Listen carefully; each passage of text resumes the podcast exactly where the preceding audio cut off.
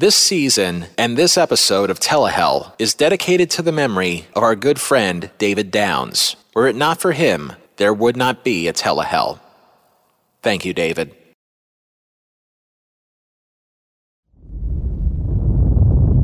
Abandon all remote controls, ye who enter here. It's time to unlock the gates to Telehell. You can't think of hindsight without first thinking of the number 2020. Coincidentally, you also can't think of 2020 without thinking of ABC News, the people who brought you the long-running news magazine of the same name. Since its debut in 1978, the program's original intention was to become a more slicked-up, glossy version of what was already considered the granddaddy of TV news magazines, CBS's 60 Minutes. But where 60 Minutes specialized in hard-hitting investigations, revealing celebrity interviews, and an old curmudgeon complaining about little bits and pieces of life, 2020 tried to be its own thing minus the curmudgeons. And for a majority of its 41 years and counting on the air, it was able to hold its own against various competition, thanks to anchors Hugh Downs and Barbara Walters leading the way. Which begs the question, why are we, a program about television failures and the many sins it casts, even wasting a minute of time talking about a venerable TV institution? Because believe it or not, one of the crowning achievements of the news division of ABC almost died before it got a chance to live the long life it would eventually lead. With an opening night so critically panned that it almost put a TV visionary out of a job and put the rest of the network on the brink of the gates of Telehell. To fully understand the story of 2020 and its troubled origins, we must first take the time to talk about one of the all-time greats in the world of television. And unlike our patron saint, Fred Silverman, this individual has had a much better track record when it came to cranking out the hits. Roone Arledge began his career as a production assistant during the infancy of television at NBC Studios in New York, first working behind the scenes at the local affiliate, and then moving up to the network itself. Through a stroke of luck, Arledge was able to segue himself from the mighty Peacock to the then-fledgling sports department of the even more fledgling ABC network, which in the late 50s, early 60s was seen as something of a joke among peers in the entertainment industry. But because television was still seen as sort of a blank canvas to the creative people who were wary of the motion picture industry, there was plenty of room to grow.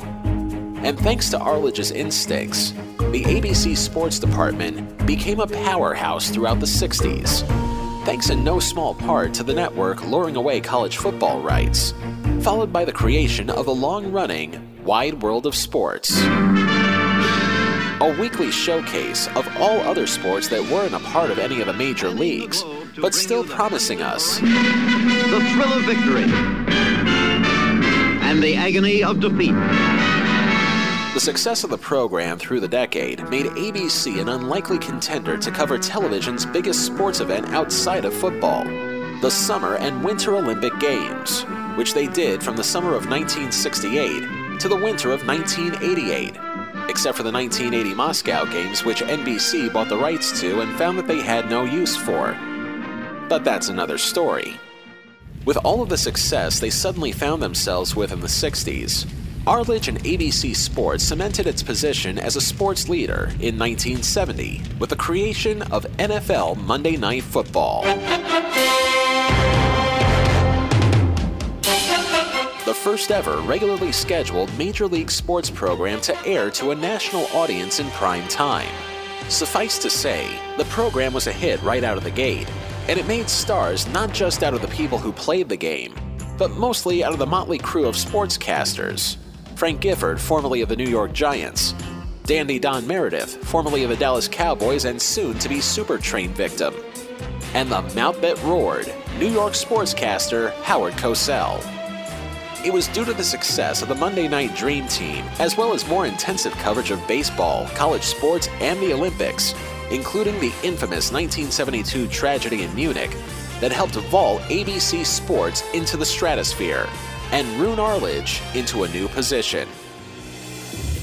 In 1977, it was decided that Arledge would take over as president of ABC News, in the hopes that he would do for that department what he had done for sports over the past 2 decades. Problem was, the ABC News department in 1977 was probably the biggest butt of all jokes in the TV industry, thanks to the near-fatal team-up of Barbara Walters and Harry Reasoner as evening news anchors. Arledge was not to be deterred by all the setbacks that besieged the news department.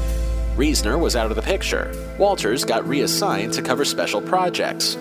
And after a major staff reorganization, as well as streamlining how the news was presented, the newly rechristened World News Tonight premiered in 1978. Not to an immediate success, but successful enough that there was now a suitable alternative to watching Walter Cronkite and John Chancellor every night. Which brings us right back to our subject. Around the same time Arledge was looking to breathe new life into the network's evening newscast, he also had plans to fit a weekly news magazine into the mix.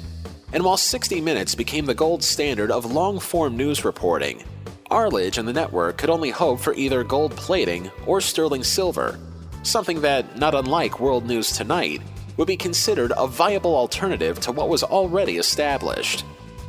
Yet at the same time, they tried very hard not to be just another imitator. But what would the show be if not a knockoff of the other network's genuine article? After all, you can't just throw things together and call it a show. Things had to be planned out first. Key of which was the show's mission statement, to give a crystal clear vision of the world we live in, whether it be through current events, investigative reports, revealing interviews, goings-on in the worlds of arts and science, or simply something that can make you think a little. That crystal clear vision was emblematic of something that optometrists knew about since time began. Simply put, the show was to be known as 2020. The reporters they gathered for the first episode were a who's who of up-and-coming journalists who would have much better success further down the line. Starting with an eager team of veteran TV reporters, including Sylvia Chase, Dave Marash, and Sander Vanocur, and a young, brash, but intrepid investigative reporter by the name of Geraldo Rivera. Oh, goody. We just started our to-do list for Season 3. Duly noted. Anyway, the team was then boosted by the addition of Tom Hoving, former director of New York's Metropolitan Museum of Art, and soon-to-be science icon Dr. Carl Sagan, whose Cosmos program was still 2 years away from its debut. Now that Arledge had his team of reporters assembled, there was still the matter of who would run the show as executive producer. ABC recommended to Arledge the network's chief in charge of late-night and morning programming, Bob Shanks, who during his tenure was able to unseat the Today Show in the ratings for the first time ever, thanks to the creation of Good Morning America, which at the time was considered by the network as an entertainment program as opposed to a news program. So, in that regard, Shanks had very little experience running a news program. Nevertheless, Arledge had enough faith in Shanks to allow him to run the program with total autonomy, and this caveat from Arledge: don't be 60 Minutes. Shanks took up the challenge when it came time to hire the 2 people who wound up hosting the show and introducing the segments. First, a North Carolina-based former editor for Esquire magazine named Harold Hayes. While he did work for one of the most prestigious publications ever printed, Hayes had 0 TV experience. Complicating matters was Hayes' insistence that the staff be filled with some of his former contemporaries in the print industry. The notion being, according to Arledge's memoirs, that who better to run a TV magazine than somebody who ran an actual magazine? Nevertheless, going outside of the box was the show's MO, so Hayes was hired not only as a host, but also as the program's senior producer. The show's second host was more of a raging yang compared to Hayes' sober yin, and similar to Hayes, he too had a primary background in magazines. Robert Hughes was the Australian-born art critic for Time magazine, and according to Arledge's memoirs, was a hard-drinking man's man who happened to be an immensely talented writer. Also, to Arledge's recollection, He couldn't understand a word he was saying, even when he was sober. Nevertheless, Shanks felt confident that Hayes and Hughes would become household names. Or at least at first. Since this was a news program to be, one thing that needed to happen first before anything could be done on the air was to have a proof of concept. In this case, a 20-minute pitch reel was produced featuring Hayes and Hughes essentially telling ABC executives just what they were in for when the show would formally debut. And so, in the spring of 1978, the pitch was made to the network. After a short tease of the stories, we get our opening credits and roll call, followed by the introduction of Hayes and Hughes, letting us know what we're in for. Good evening, I'm Hayes. And I'm Hughes. Tonight, a 2020 look at the Pinto gas tank scandal involving 500,000 cars. We'll talk with one of the victims. 10 years ago, Bobby Baker was Lyndon Johnson's #1 wheeler dealer, and it landed him in jail. Tonight, he tells 2020's Dave Marash why wheeling dealing is still as American as apple pie. 5 years ago, Flip Wilson quit playing Geraldine to play father to his own children. Tonight, he tells 2020 how much more it hurt him than it did them. And if you've recently been asked, or more likely told, thank you for not smoking, 2020 is prepared tonight, whether you smoke or don't, to tell you your rights and how to stay out of fights. Would you really get into a physical brawl over a I'll pick you up and throw you up by the seat of your pants in about 2 seconds. Over a cigarette? That's right. A silly cigarette? That's right. You're taxing yourself. Of the pieces that were teased, only the Flip Wilson interview would make it to the official first broadcast, but we'll get to that piece in a moment. First up, we get a look at the week that was, in a rather tongue-in-cheek way, simply known as the Wayward Week. And for those of our listeners who weren't born in 1978, consider this your Cliff Notes for this week's history class. And here comes Sun Power, the hottest new solution to the energy crisis, we hope. This Wayward Week turned 4 days into 1 day and then called all four of them Sunday, a nationwide festival aimed at promoting solar energy. Jimmy Carter had to deliver his Sunday speech in a Rocky Mountain drizzle. And then it was off to California to meet the enemy. Welcome, said Governor Brown. And nice to see you, said President Carter. And see you later. Like in 1980. You'll notice during the segment just how much forced banter is going on between Hayes and Hughes.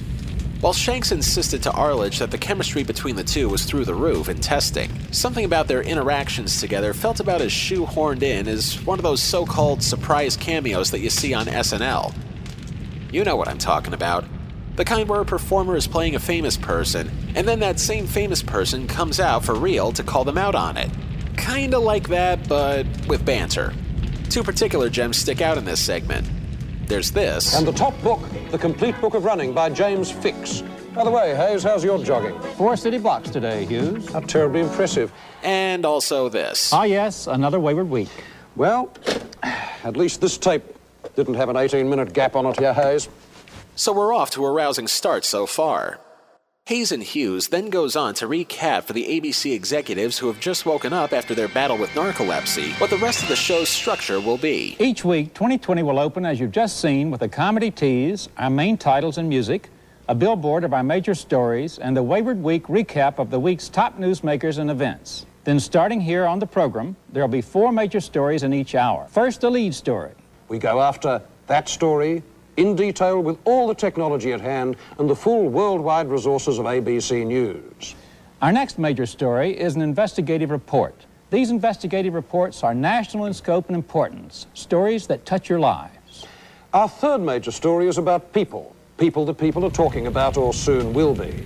We're then treated to a montage of stories that may or may not have aired on future editions of the show. Everything from investigative reports to people in the news, which is still pretty standard stuff in comparison to what 60 Minutes originated. But it certainly looked a lot more streamlined here. Hayes and Hughes continue. Sometimes here at home base, you'll see Hughes and me with our correspondents talking to them directly about the stories they're doing. Correspondents like Geraldo Rivera. Hi, Geraldo. How you doing? Pretty good. Good evening, gentlemen. How you doing? Good. Nice to have you here. Geraldo's working on special reports for 2020. What's the story of the moment? Ferals. Meaning wild people? Wild people, feral people. As Dr. Alan Beck of the New York Bureau of Animal Affairs told me, these are people who in the midst of civilization decide to turn wild. They live as wild people right in our cities. Let's take a look at it. Let's nod and say we did. Besides, that's not even a part of the first episode anyway. That, and suffice to say, there's only so much Geraldo we can take in a sitting. And there's much more with him coming up. In the meantime, Hayes and Hughes introduce the arts and science segments. Our last major story is a window on all the other wonders of the world.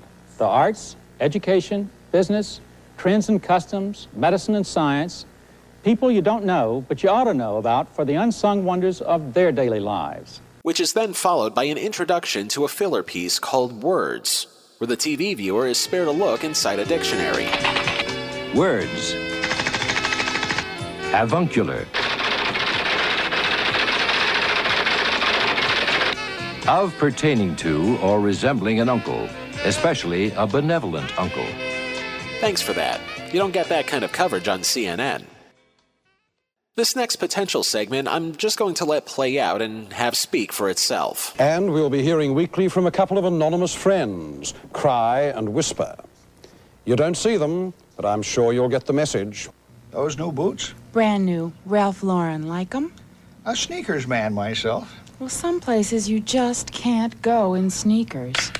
That you can in boots? Boots go anywhere, everywhere. The French are getting a new Marianne. Brigitte Bardot is being defaced? Replaced. By somebody in boots. Boots always. Except in bed. I'm not in the bed. I'm on the bed. Yeah, your guess is as good as mine, folks. Anyway, Hayes and Hughes wrap things up with a piece called American Short Story, where we take a look into a small piece of Americana via a random average American, such as this set of brothers who rent out coffins for a living.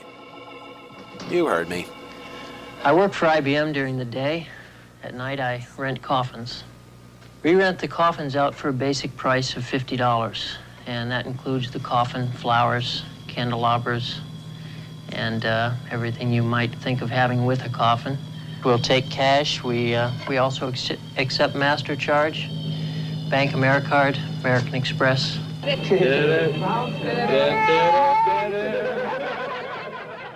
After that, the pitch is mercifully wrapped up. The hour always ends up back at home base for 2020's Last Look and your first at the week ahead. A feature that tells you, for example, when President Jimmy Carter's going to be in trouble with Congress again, even before he knows. Or, as another example, why Mrs. Jacqueline Kennedy Onassis will not be attending any showings of The Greek Tycoon. And then he'll say, I'm Hayes. And I'm Hughes. Good night.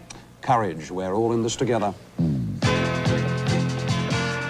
Now, if you were an ABC executive, what would your first instinct be? Would you go to Roone Arledge to try to warn him not to go through with it after what you just saw? Or would you adopt some sort of train wreck mentality where you fear to watch, yet you cannot turn away? For the majority of those this was screened to, they decided to metaphorically stick a car on the railroad tracks with people inside it. 2020 got the green light, and it was decided for the program to be a weekly summer series premiering in June of 1978. Followed by it being a monthly program during the following fall, until ultimately becoming a weekly series permanently in 1979. Of course, this is Telehell. Nothing ever comes that easy. And we'll see how difficult that first show was after the break.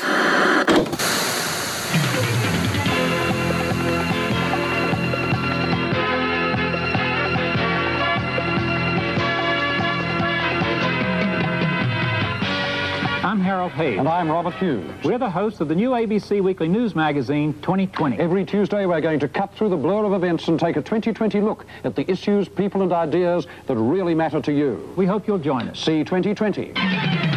Premieres Tuesday at 10, 9 Central and Mountain on ABC. June 6th, 1978. Grease was the #1 movie in the country, and its supplemental soundtrack song, You're the One That I Want, was at the top of the charts. And at 10 p.m., 9 Central and Mountain, the rest of the country got to say hello to those future household names, Hayes and Hughes. Harold Hayes and Robert Hughes. I'm Hayes. And I'm Hughes. And Robert Hughes is not exactly a household name, Hughes. Too right. Where do you come from? Tell us about yourself. You're Australian. Born in Sydney about 40 years ago. Started off as a journalist there, sort of art critic, political cartoonist, all-purpose literary grease monkey. Yeah? And then where? to Europe, studied art in Italy for a few years and then moved to England and did some work for the BBC there and freelanced, and then I was hired out of there by Time magazine about 8 years ago, and so came here. Slipped into the country surreptitiously? Yep, under a forged talent. Now how about you? Where'd you get that fancy foreign accent, Hayes? From North Carolina, Hughes. We all talk that way down there.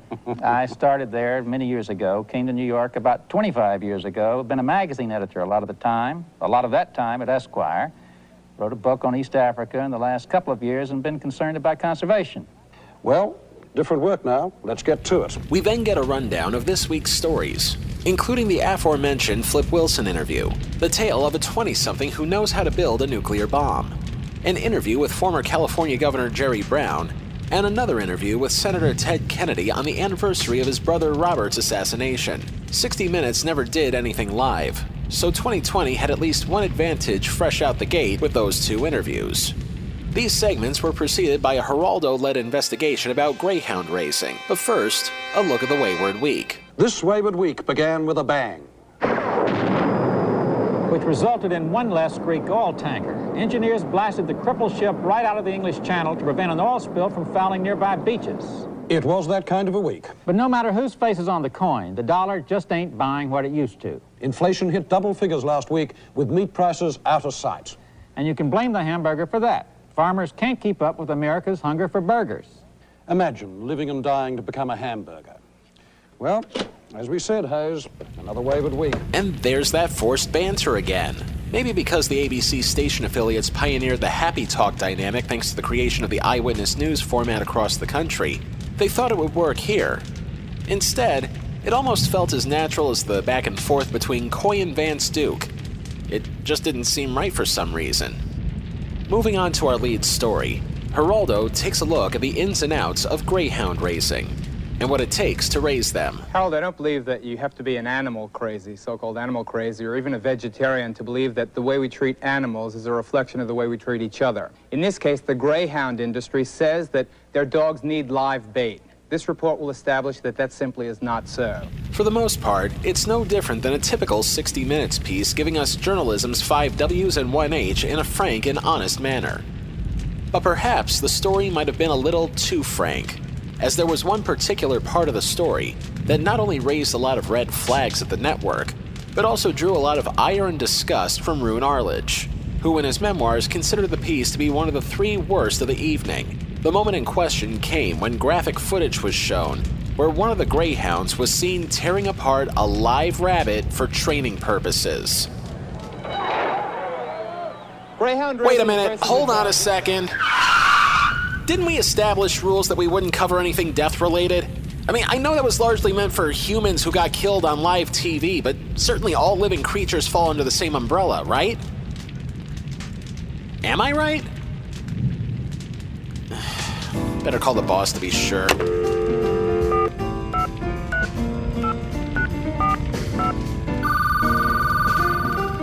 Devil's office. How can we hurt you today? Hey, it's the Telehell narrator. Is the boss around? I have a question to ask him. No, he's in the middle of a meeting with Rudy Giuliani. They're trying to negotiate a fair price for his soul, so he can avoid jail time. I can take a message? Well, I'm working on this episode, and there's a lot of live death involved in one segment, but it's an animal death instead of a human one, and I was curious if that would be a violation of the rules we established in the top 6 things we won't review. Oh, is that it? No problem, honey. I can actually get an instant answer from him while he's working. Stand by.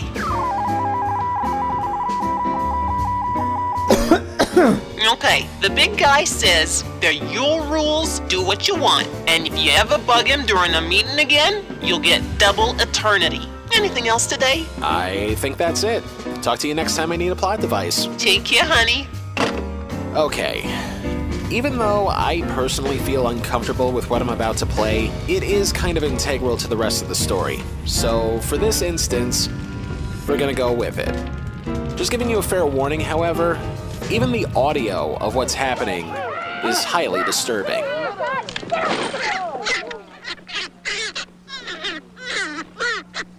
It's called coursing. C-O-U-R-S-I-N-G. And it's the grim side of greyhound racing. I mean, Jesus. This is how you hit the ground running on a new TV show? Show a rabbit getting torn apart by dogs? Not only that, but the people who train them seem to adopt a cavalier attitude towards the practice. The jackrabbit's good for nothing. It's a rodent, it's a pest. Only thing I'd say about jackrabbit that's good for is to eat a farmer's crop up. It gets worse. As Geraldo continues to describe the event, we're treated, if you could call it that, to images of dead rabbits in a garbage can, among other atrocities. In theory, coursing is also a sport. The rabbit can escape if it can outrun the charging dogs and reach a sanctuary located at the far end of the track. In practice, the rabbits don't stand a chance. Most are killed during their first run. Those two faint sounds you hear in the distance, by the way, are members of PETA and the ASPCA collectively passing out, and Elmer Fudd getting the boner of the century. The story continues with a thankfully opposing view on live bait. Donnie Work runs a successful greyhound training operation near Modesto, California. He feels the use of live bait is actually counterproductive.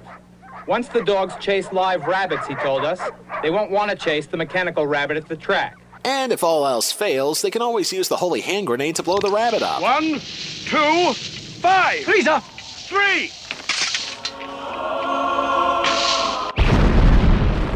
The story continues with another opposing viewpoint from a representative of the American Humane Society. It involves not only the exploitation of animals, but it's brutal, it's senseless, it serves no purpose whatsoever as far as we're concerned. Okay, play the Lovejoy clip. Children! Now that we got that out of the way, the story continues to go on about all the legal moves that were made to try and ban the practice of coursing in the state of Kansas, as well as all the legal loopholes that were exploited to keep the practice going. So in order for any action to be done, the Humane Society sought the help of the big guns. Kansas Senator and Norm MacDonald's meal ticket from 1995 to 1996, Bob Dole. Well, I proposed, in fact, today, that we outlaw public coursing, that we prohibit the shipment in interstate commerce of rabbits to be used in public coursing, and we also prohibit intrastate use of wild rabbits for public coursing. In the years since the story aired, hare coursing was declared illegal in 12 states, including Kansas, where the story took place. It is unfortunately still legal in a handful of others, while some other states still have no clear-cut rules in regards to it. So ends the first segment of the show. 2020 is brought to you by the American Express card. Don't leave home without it. We resume with a brief bit of words filler. Words. Arcane. Mysterious. Secret. Obscure. And after that bit of vital information, we get to the Flip Wilson piece, which was later declared by Arledge to be the single worst part of the episode, despite the rest of the ABC News crew thinking that it was the best. We'll let you judge for yourself with as much context as time will allow. Of particular note is this vignette about how Wilson disciplined his children one time, and how one of the kids remained unflappable during the spankings. She said, "Okay, Daddy." So she pulled her pajamas down. So I hit her one time. She said the line, "I won't do that anymore." So I hit her a second time. She said the line, "Won't do that anymore." So I hit her 3 times. She said the line, but she hadn't cried yet. So, I'm wondering, why isn't she crying? So I hit her again, she said the line, and I'm still shook and she's not crying. And The recollection of the incident left Wilson so dumbfounded that he wound up sobbing for about 50 seconds worth of dead air, which may have looked dramatic to some. But when you're a new TV show trying to gain interest on your opening night, almost a minute of near silence or flat-out nothing happening at all is practically an eternity on the tube. Quite honestly, we don't think the interview was flat-out terrible, just poorly mismanaged. The interview would have been fine if they added a little bit more to that, like what would be next on the horizon for Wilson's career, or maybe an anecdote about something that happened while performing stand-up. Not a maudlin piece about punishing your kids. She remembers. Fortunately, the show shakes us out of a dark place by telling the story of something comparatively lighthearted. Coming up next, a 2020 look at the chance of nuclear terrorism in this country. And it's some who've raised the possibilities.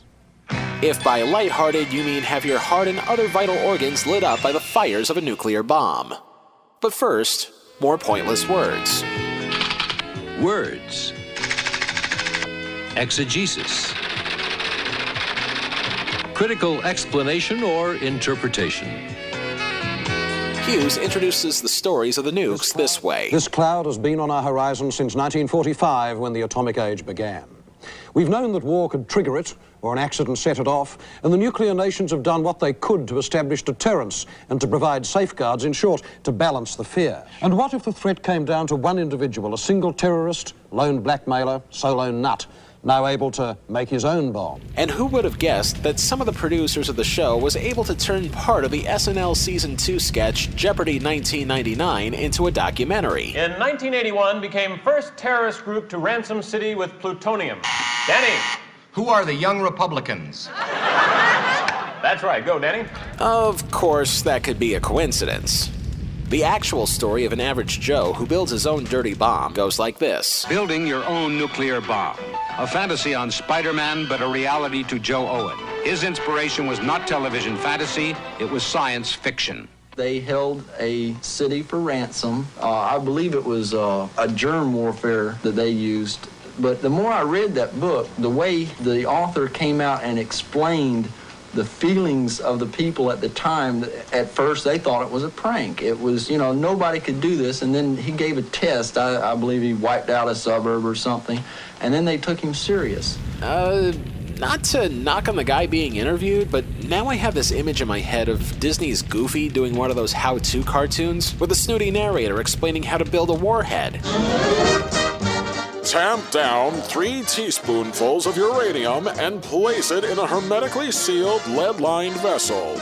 But be sure that no moisture is added to the compound, otherwise you will face a premature explosion and certain radiation. The story goes on. The design, I got basically out of books. They didn't say, this is the way it is. They gave explanations of how it should work, why certain things happen. While that is a rather captivating story, one has to wonder if there wasn't some sort of silently seething conspiracy theorist out there taking feverish notes as the assailant went on, probably thinking to himself, I can do better than this guy.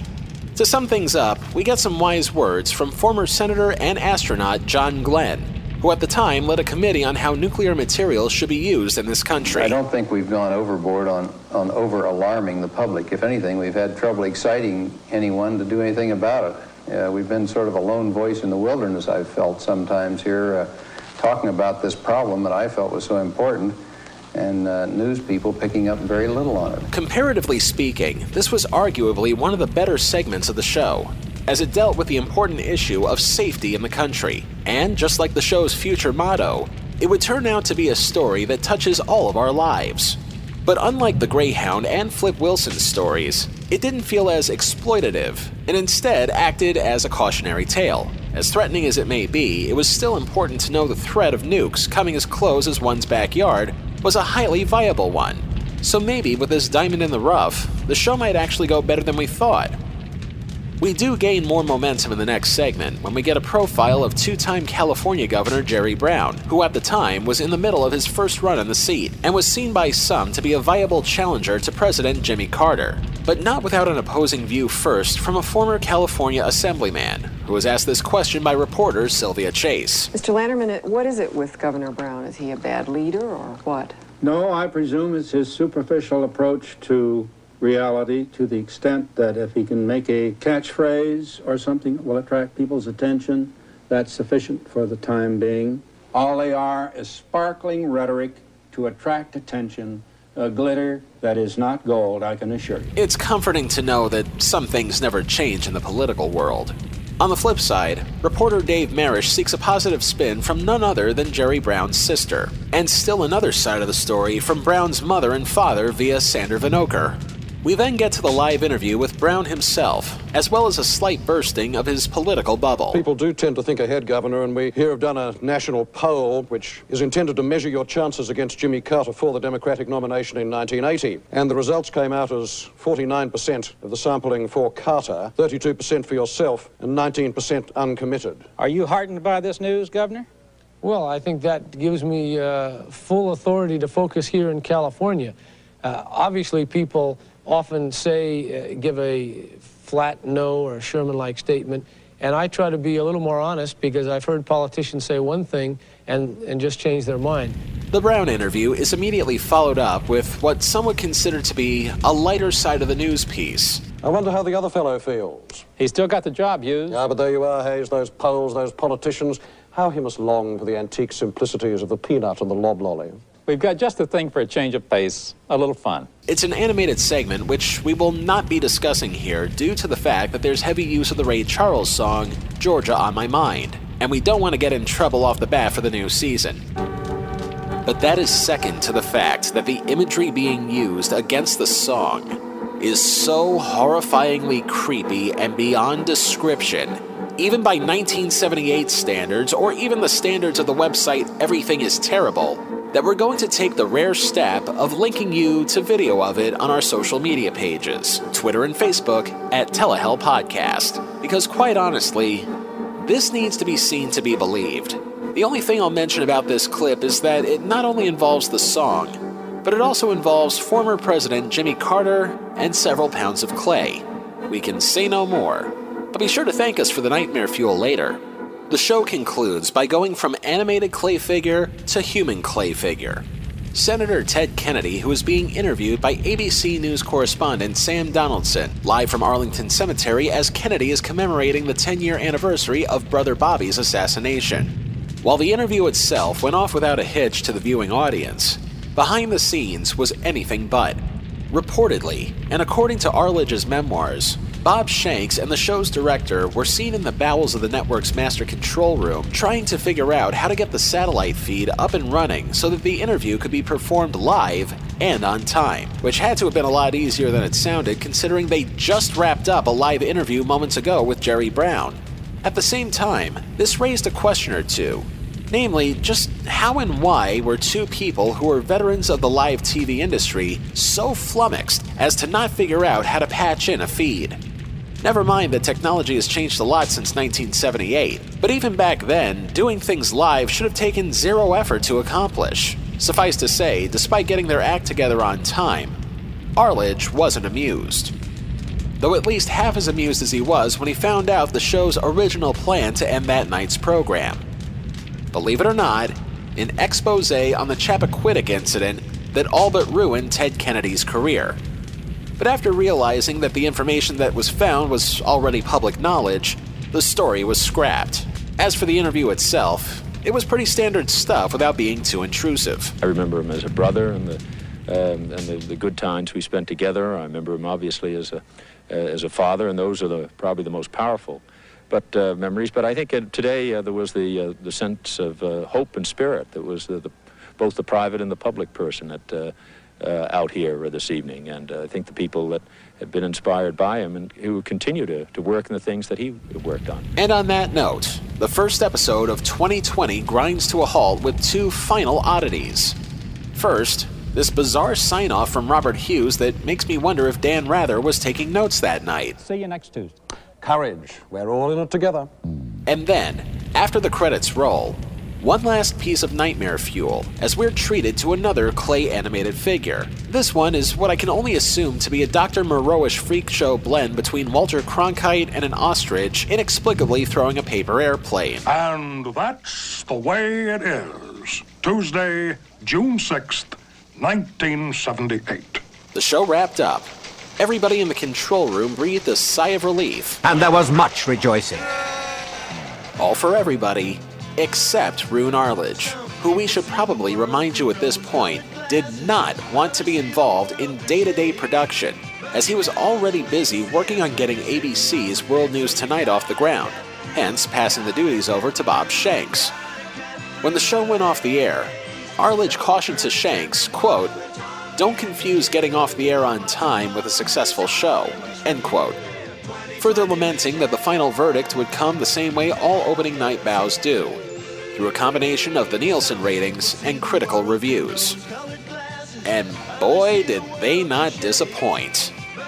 The New York Times called the program dizzyingly absurd, while the Washington Post was far more savage, comparing the program to standing in a supermarket checkout for over an hour staring at the covers of tabloids, as well as calling it, quote, the trashiest stab at candy cane journalism yet made by a TV network." End quote. So where does this opening night misfire fit into the ABCs of Telehell? Hindsight may be 20/20, but the vision in our nine circles is even clearer than that. Limbo, lust, gluttony, greed, wrath, heresy, violence, fraud, treachery. In spite of the fact that the show has been on the air for well over 40 years as of this recording, this version of it would never see the light of day again, except in YouTube videos. So, by a major technicality, it earns a time slot in the limbo circle. Bob Shanks' vision for the program may have fit in at a different place and time, but for 1978 audiences, it felt like too much too soon.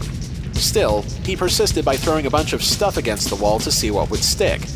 And while some elements did wind up making it to the retooling, there was still way too much to absorb that felt unnecessary in just 1 hour, thus fulfilling the program's gluttonous desires.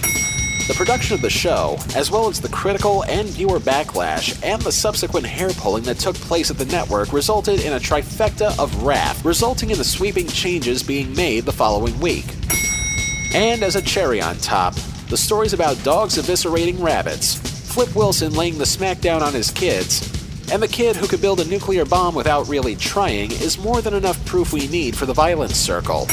For as we all know in the news industry, if it bleeds, it leads. Unfortunately, if you bleed too much, you become anemic, and once that happens, you start to lose a lot of energy. 2020 needed a blood transfusion like there was no tomorrow. Fortunately, help was on the way. The pilot episode of 2020 earns 4 out of 9 circles of Telehell. There was no doubt in Arledge's mind that the writing was on the wall after the show premiered, and yet the program was still committed to continue through the rest of that summer.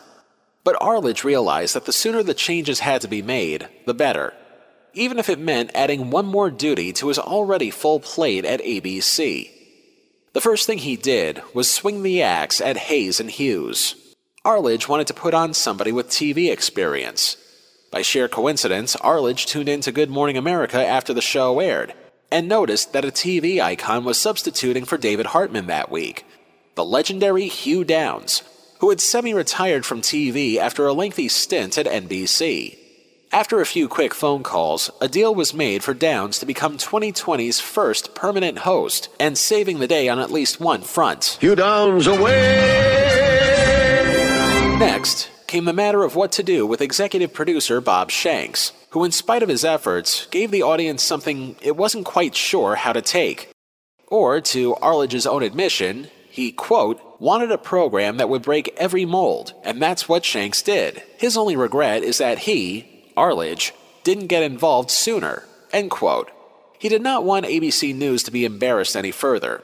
So from that moment forward, he took charge of the program and installed some of the staff that was already working on World News Tonight to do double duty and clean up the mess. And clean up they did.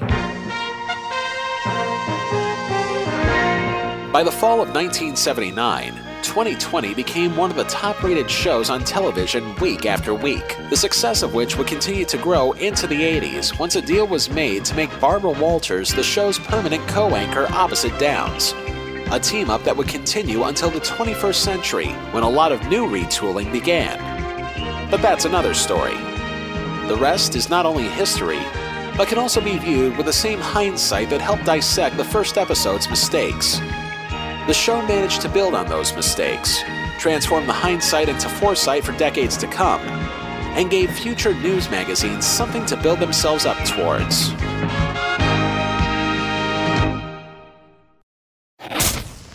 Next time on Telehell, what happens when you take one of the most iconic indie films of all time and neuter it for a primetime audience? Well, Cliff, I would really love to stand here and chat forever, but we're getting ready to close. I thought you're open 24 hours. Yeah, but not at night. Until then. If it's not in Telehell, it's not worth a damn. Telehell was written, produced, edited, and narrated by me, Justin Hart. The part of the Devil's Secretary was played by Joan Bishop. All clips used in this program are protected under the Fair Use Doctrine of the U.S. Copyright Act of 1976, and all clips used come courtesy of their respective companies and owners. Some of the music used in this program comes courtesy of YouTube and their audio library service. Telehell is a production of Horton Road and is distributed by Libsyn. There's now more ways to listen to Telehell than ever before. Of course, the usual ways, Apple Podcasts, Stitcher, Spotify, and our website, telehell.libsyn.com, but also these new places, including Castbox.fm, Podtail.com, ListenNotes.com, MyTuner-Radio.com, and Blueberry, which is spelled BULBRRY.com. We'll have many more coming soon. And as always, don't forget to like, comment, rate, subscribe, and share on our social feeds. Twitter and Facebook, both at Telehell Podcast.